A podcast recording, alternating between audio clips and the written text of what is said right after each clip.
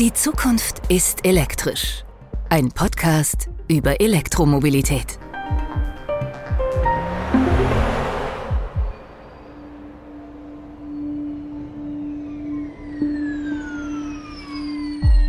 Von 0 auf 100 in weniger als drei Sekunden. Die Beschleunigung in einem elektrisch betriebenen Rennwagen ist beeindruckend. Also wenn man ans Gas geht, ist es einfach wie direkt aus der Pistole geschossen, was einfach Spaß macht. Ein ganzes Rennen mit elektrisch angetriebenen Rennwagen zu erleben. Das ist nicht nur für die Fahrer, sondern auch für die Fans ein einzigartiges Erlebnis. Die Autos sind relativ leise und somit hört man auch dann die Zuschauer. Das ist nicht typisch bei Motorsport, wo du hörst nur die Autos, aber du hörst den Klatschen von den Zuschauern, äh, Schreien. Es ist ein bisschen wie ein Fußball-Event. Sehr, sehr schön. Warum der Rennsport mit Elektrorennwagen für Zuschauer so spannend ist, wie ein Profirennfahrer die Fahrt in einem E-Rennwagen beschreibt und was die Formel E mit Serienautos zu tun hat, all das klären wir in dieser Podcast-Episode.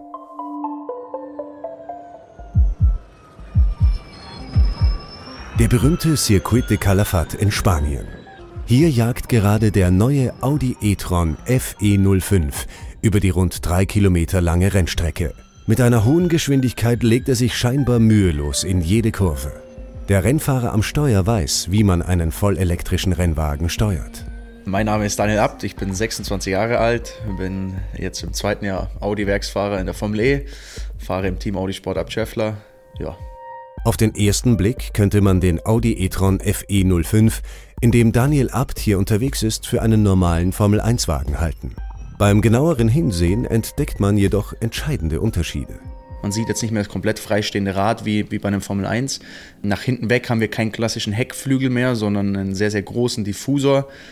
Ähm, also sehr, sehr eigenständig in der Optik.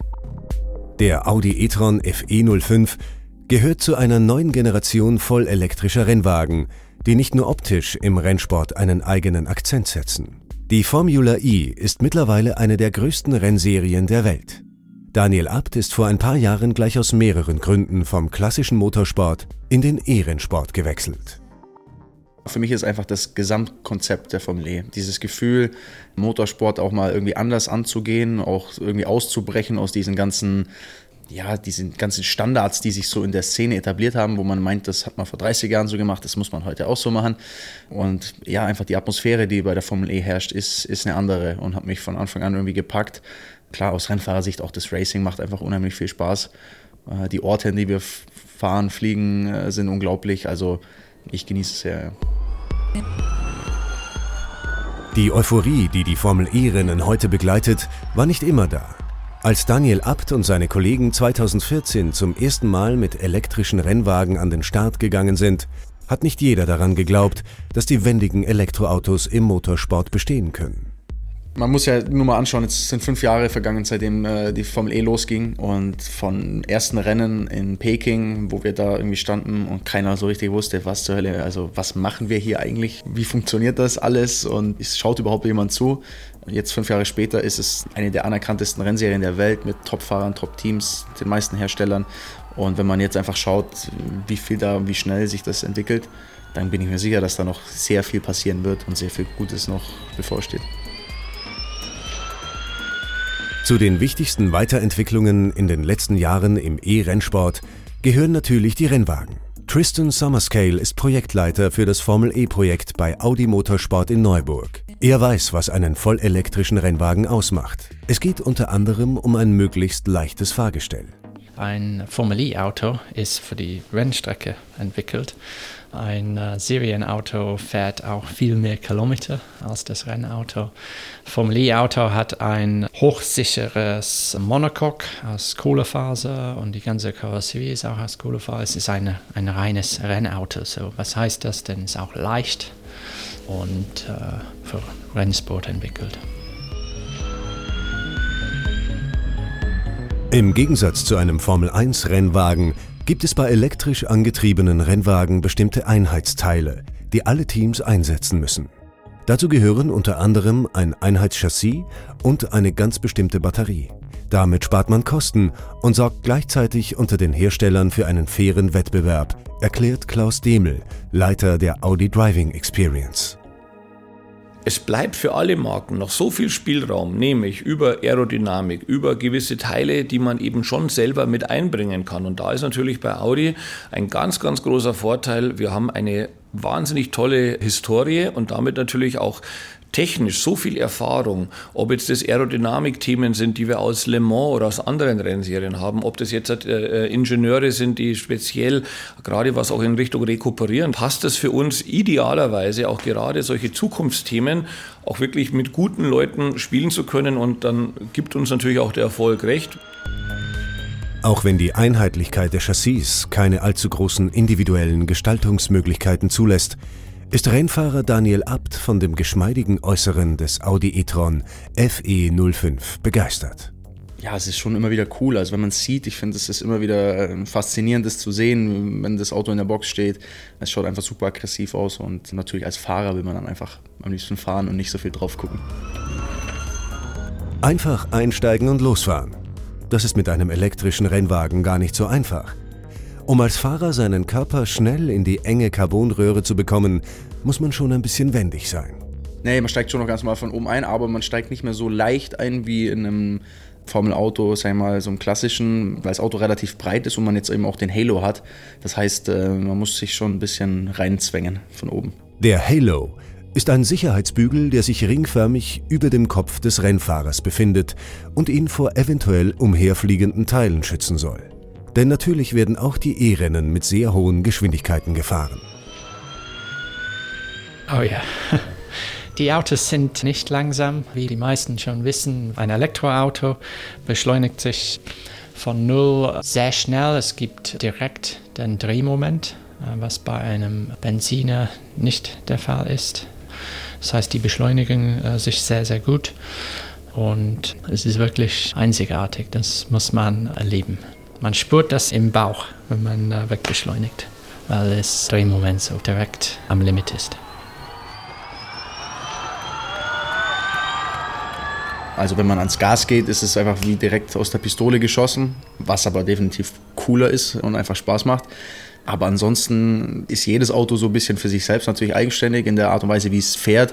Beim Formel E ist jetzt ja auch kein Slick drauf und keine große Aerodynamik, weil man da eigentlich eher das Auto in der Art und Weise, wie es einmal drumherum mechanisch gebaut ist, eher einfach halten will, weil es mm, ja, das Entertainment auf jeden Fall erhöht, weil es schwieriger wird zu fahren und weil es irgendwie auch straßenrelevanter ist. Ein elektrisch angetriebener Rennwagen kann zwar stark beschleunigen, das alleine macht den E-Rennsport aber noch nicht aus. Themen wie Energiemanagement und Ladekapazität spielen ebenfalls eine wichtige Rolle. Bevor es losgeht, muss ein Rennwagen erstmal an die Steckdose zwischen den Events, Free Practice und Qualifying muss äh, das Auto wieder aufgeladen werden. Ja. 60 Kilowatt und ja, die Kapazität von der Batterie ist 52 Kilowattstunden und es dauert ungefähr 45 Minuten, dann es aufzuladen. Etwa 45 Minuten Ladezeit.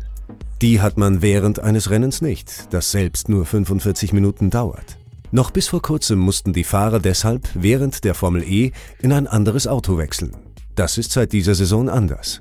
Mit rund 52 Kilowattstunden Kapazität schafft der neue Audi e-tron FE05 jetzt ein ganzes Rennen mit einer einzigen Ladung. Allerdings nur, wenn der Fahrer während des Rennens seine Energie sehr gut einteilt, erklärt Daniel Abt der Ansatz oder das Konzept ist eben zu sagen, wir haben eine gewisse Energiemenge in der Batterie und man hat bewusst in der Formel E sich dafür entschieden, dass die Rennlänge oder die Renndistanz dafür sorgt, dass wir nicht komplett Vollgas fahren dürfen oder können, weil wir sonst nicht ins Ziel kommen würden. Das heißt, dadurch entsteht das Thema Energiemanagement. Sprich, wir müssen uns überlegen, wie wir die Energie einsetzen. Wir müssen dann teilweise einfach vor der Kurve coasten, also vom Gas gehen. Das ist nichts anderes wie Spritsparen auch. Also in der Formel 1 coasten die auch. Bloß bei uns kommt dann eben noch Rekuperation dazu. Rekuperation bedeutet, dass der Rennwagen einen Teil seiner verbrauchten Energie wieder zurückgewinnen kann. Eine Technik, die nur Hybrid- und E-Fahrzeuge bieten. Mehr dazu erfahren Sie in unserer Podcast-Episode Immer weiter. Die Rekuperation ermöglicht im E-Rennsport ganz eigene Fahrstrategien. Und das sorgt aber wiederum dafür, also es klingt im ersten Moment vielleicht irgendwie unlogisch, ja, Rennen fahren und dann hier vom Gas gehen, aber es sorgt dafür, dass die Rennen unheimlich spannend werden, weil es Überholen leichter macht und weil es natürlich auch taktisch unheimlich viel zulässt. Also ich könnte natürlich am Anfang des Rennens komplett Vollgas geben, an allen vorbeifahren und für die Hälfte des Rennens ausschauen wie der beste Rennfahrer aller Zeiten, aber dann in der zweiten Hälfte halt leider nicht ins Ziel kommen und somit glaube ich, und das hat man jetzt bis jetzt auch immer gesehen, es sind die Rennen einfach super spannend.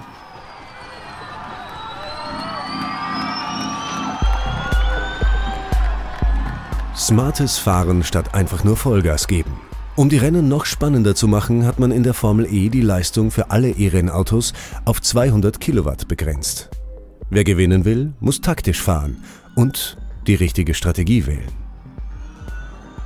Ja, es gibt den Attack-Modus, den können wir zweimal im Rennen aktivieren. Der gibt uns dann eben mehr Leistung, aber nicht mehr Energie. Das heißt auch da, man hat mehr Leistung zur Verfügung, es ist leichter zu überholen, aber man muss natürlich trotzdem mit der Energie haushalten.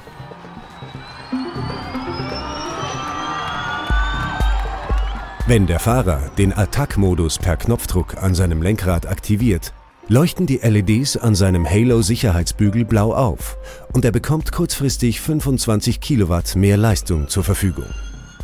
Wann und ob er damit zu einem Überholmanöver oder nur zu einem kurzfristigen Push ansetzt, muss er während des Rennens blitzschnell selbst entscheiden.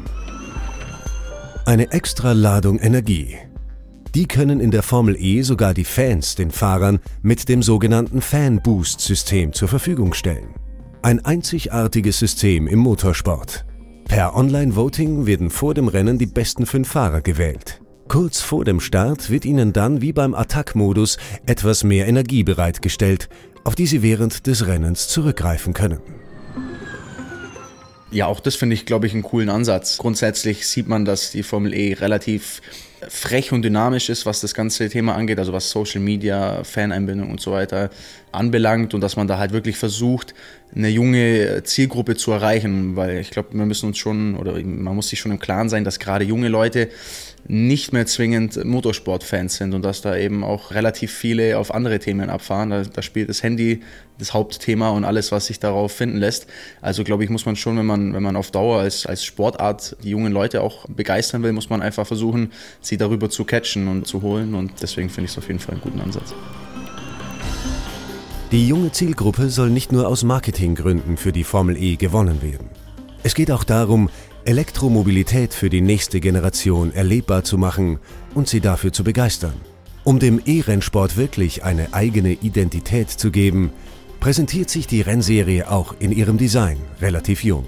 Weil das irgendwie schnell ausschaut, frech ausschaut, anders.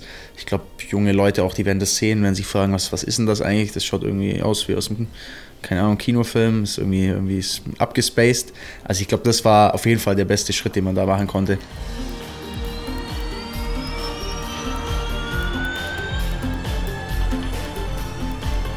Ein dynamisches Rennen, das alte Motorsportkonzepte bewusst hinter sich lässt und etwas Neues wagt. So ein Event braucht auch einen besonderen Raum. Anders als klassische Rennstrecken, die meist weit ab vom Schuss liegen, finden die Formel-E-Rennen dort statt, wo Elektromobilität bereits erlebbar ist und der Zuschauer nicht extra anreisen muss. Im urbanen Raum. Die sind alle in, oder viele sind in äh, historischen äh, Stadtzentren und äh, das macht es auch interessant. Die äh, Zuschauer nehmen wir Mexiko, das letzte Rennen als Beispiel. Das war eine super tolle Atmosphäre da, war so komplett ausverkauft. Ähm, die Autos sind relativ leise und somit hört man auch dann die Zuschauer. Das ist nicht typisch bei Motorsport, wo du hörst nur die Autos, aber du hörst den Klatschen von den Zuschauern, Schreien. Es ist ein bisschen wie ein Fußball-Event. Sehr, sehr schön.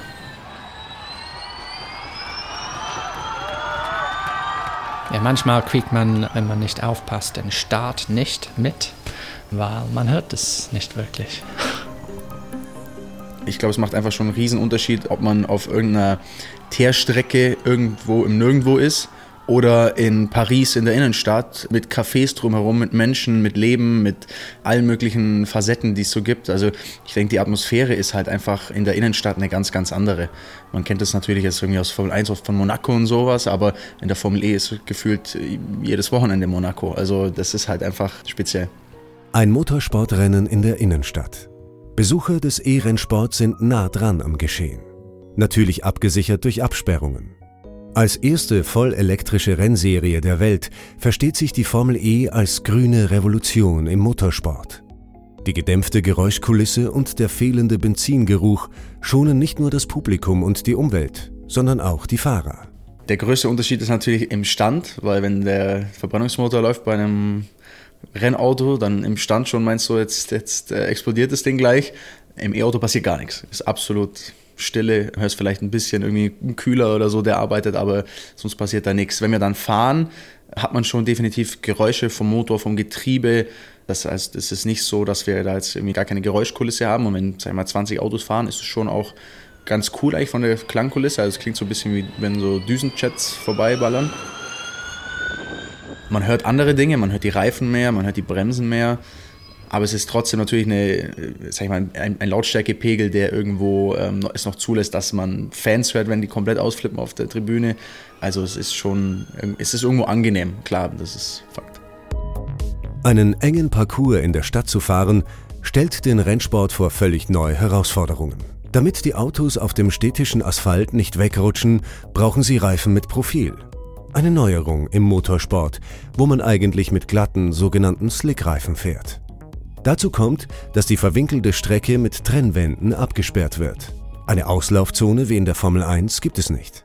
Im Qualifying auf eine Runde gesehen ist natürlich die Challenge, so schnell wie möglich zu fahren, ohne dabei die Mauer zu berühren, weil die Mauer ist einfach das Limit und man versucht natürlich jede Runde im freien Training, wenn man sich herantastet, irgendwie noch näher an die Mauer und irgendwie noch mehr ans, ans Limit zu gehen, aber einmal drüber bedeutet eben nicht irgendwie ja, Auslaufzone, sondern bedeutet halt, Auto ist kaputt. Deswegen äh, ist das auf jeden Fall ein Nervenkitzel. Zumal man auch nur eine einzige Runde im Qualifying hat, die man fahren kann äh, in der Formel E. Also es ist echt schwer. Und im Rennen ist natürlich noch ein bisschen mehr. Da kommt eben das ganze Thema Energiemanagement dazu. Ein verwinkelter Stadtkurs, der schwierig zu fahren ist. Das erhöht natürlich auch nochmal die Spannung. Nicht zuletzt, weil auch die Fahrer in den letzten Jahren immer besser geworden sind, erzählt Projektleiter Tristan Summerscale. Es ist auch ein Unterschied zwischen Formel 1 und Formel E. Die, der Fahrer macht mehr einen Unterschied in Formel E. Die Autos sind nicht einfach zu fahren, das wollen die auch nicht und dadurch kann der Fahrer auch einen, einen großen Unterschied machen. Das Level ist extrem hoch. Die letzten Jahre gab es immer mal wieder so ein, zwei Teams, die vielleicht ein bisschen hervorgestochen sind und ein bisschen stärker waren, aber speziell in der Saison jetzt mit dem neuen Auto, man merkt schon, es ist ja enger wie je zuvor und man, wir hatten jetzt vier verschiedene Sieger in den ersten vier Rennen, ich glaube, das sagt alles aus. Dass sich die Formula E in nur fünf Jahren zu einer der wichtigsten Rennserien im Rennsport entwickelt hat, gibt auch dem Thema Elektromobilität mehr Möglichkeiten. So kann man zum Beispiel versuchen, bei den Rennen technische Ideen zu testen, die man später für Serienautos auf der Straße verwenden möchte, erklärt Klaus Dämel dass ich natürlich hier über Motorsport ganz andere Möglichkeiten habe, auch ganz extrem Dinge und mit einer irrsinnigen schnellen Zeit auch, auch auszuprobieren. Das Zweite ist, was wir festgestellt haben, ist gerade bei der Formula E, die, die Fans oder auch die Zuseher, die sind interessiert an solchen Zukunftsthemen. Das sehen wir einmal in diesem E-Village. Da äh, kann man sich ja auch äh, präsentieren als nicht nur Automobilhersteller, sondern es sind auch sehr viele technisch innovative Firmen. Neben all den Aktionen an der Rennstrecke bietet das Allianz E-Village bei der Formula E die Möglichkeit, die Autos der Zukunft hautnah zu erleben. Außerdem gibt es Autogrammstunden der Fahrer und Themenschwerpunkte rund um Elektromobilität. Und wenn man dort dann auch mal so ein bisschen so schaut, wo sich dann hier die Leute orientieren und was die so interessiert, da haben wir dann sehr schnell gemerkt, dass wir eigentlich dort schon eine Plattform haben, wo wir eben beides machen können. Dieses Thema technische Innovationen, aber auch wirklich Kunden oder potenzielle Kunden zu erreichen. Der E-Motorsport als Brücke zur Elektromobilität. Wenn auch Sie einmal bei der Formula E live dabei sein wollen, kommen Sie am 25. Mai 2019 nach Berlin. Dort findet mitten in der Stadt auf dem stillgelegten Flughafengelände in Berlin-Tempelhof das nächste Formel E-Event statt, bei dem Daniel Abt gemeinsam mit Lukas Di Grassi für das Team Audi Sport Abt Scheffler an den Start gehen wird. Außerdem können Sie vor Ort E-Scooter testen, eine Schaukel erleben, die Strom erzeugt, eine VR-Experience bestaunen und die Audi Race Seats Pro besitzen. Damit die E-Mobilität nicht nur mit Drehmoment und Geschwindigkeit begeistern, sondern auch zu einem nachhaltigen Leben beitragen kann, muss sie auf Strom zurückgreifen, der komplett erneuerbar produziert wird. Und darum geht's in der nächsten Episode. Also wir bieten ausschließlich erneuerbare Energien an. Was jetzt die Tarife betrifft, ist, ich kann Elektroauto ganz normal an meinem, an meinem Haus anschließen, an meinem ganz normalen Hausanschluss und bin gleichzeitig Teil des neuen Energiemarkts, ohne dass es für mich ein Aufwand ist. Außerdem hören wir von einer Safari-Testfahrt in Namibia, bei der sich die Tiere ungewöhnlich nah an den Audi e-tron heranwagen. Wir haben Giraffen, Springböcke und Antilopen gesehen. Die waren keine 10 Meter vom Auto entfernt. Ich habe ihnen zugerufen, los, lauf, das hier ist ein Auto, aber sie sind nicht weggelaufen.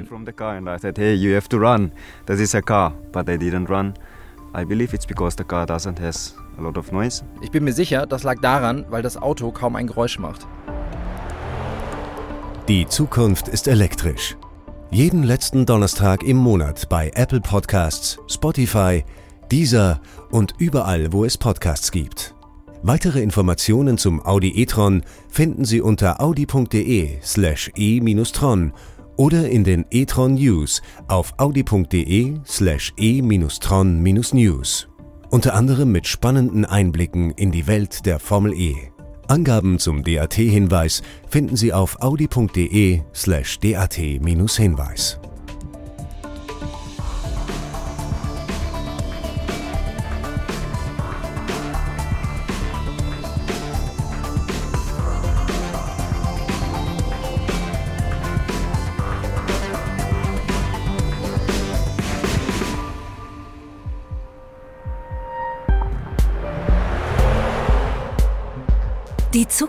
ist elektrisch.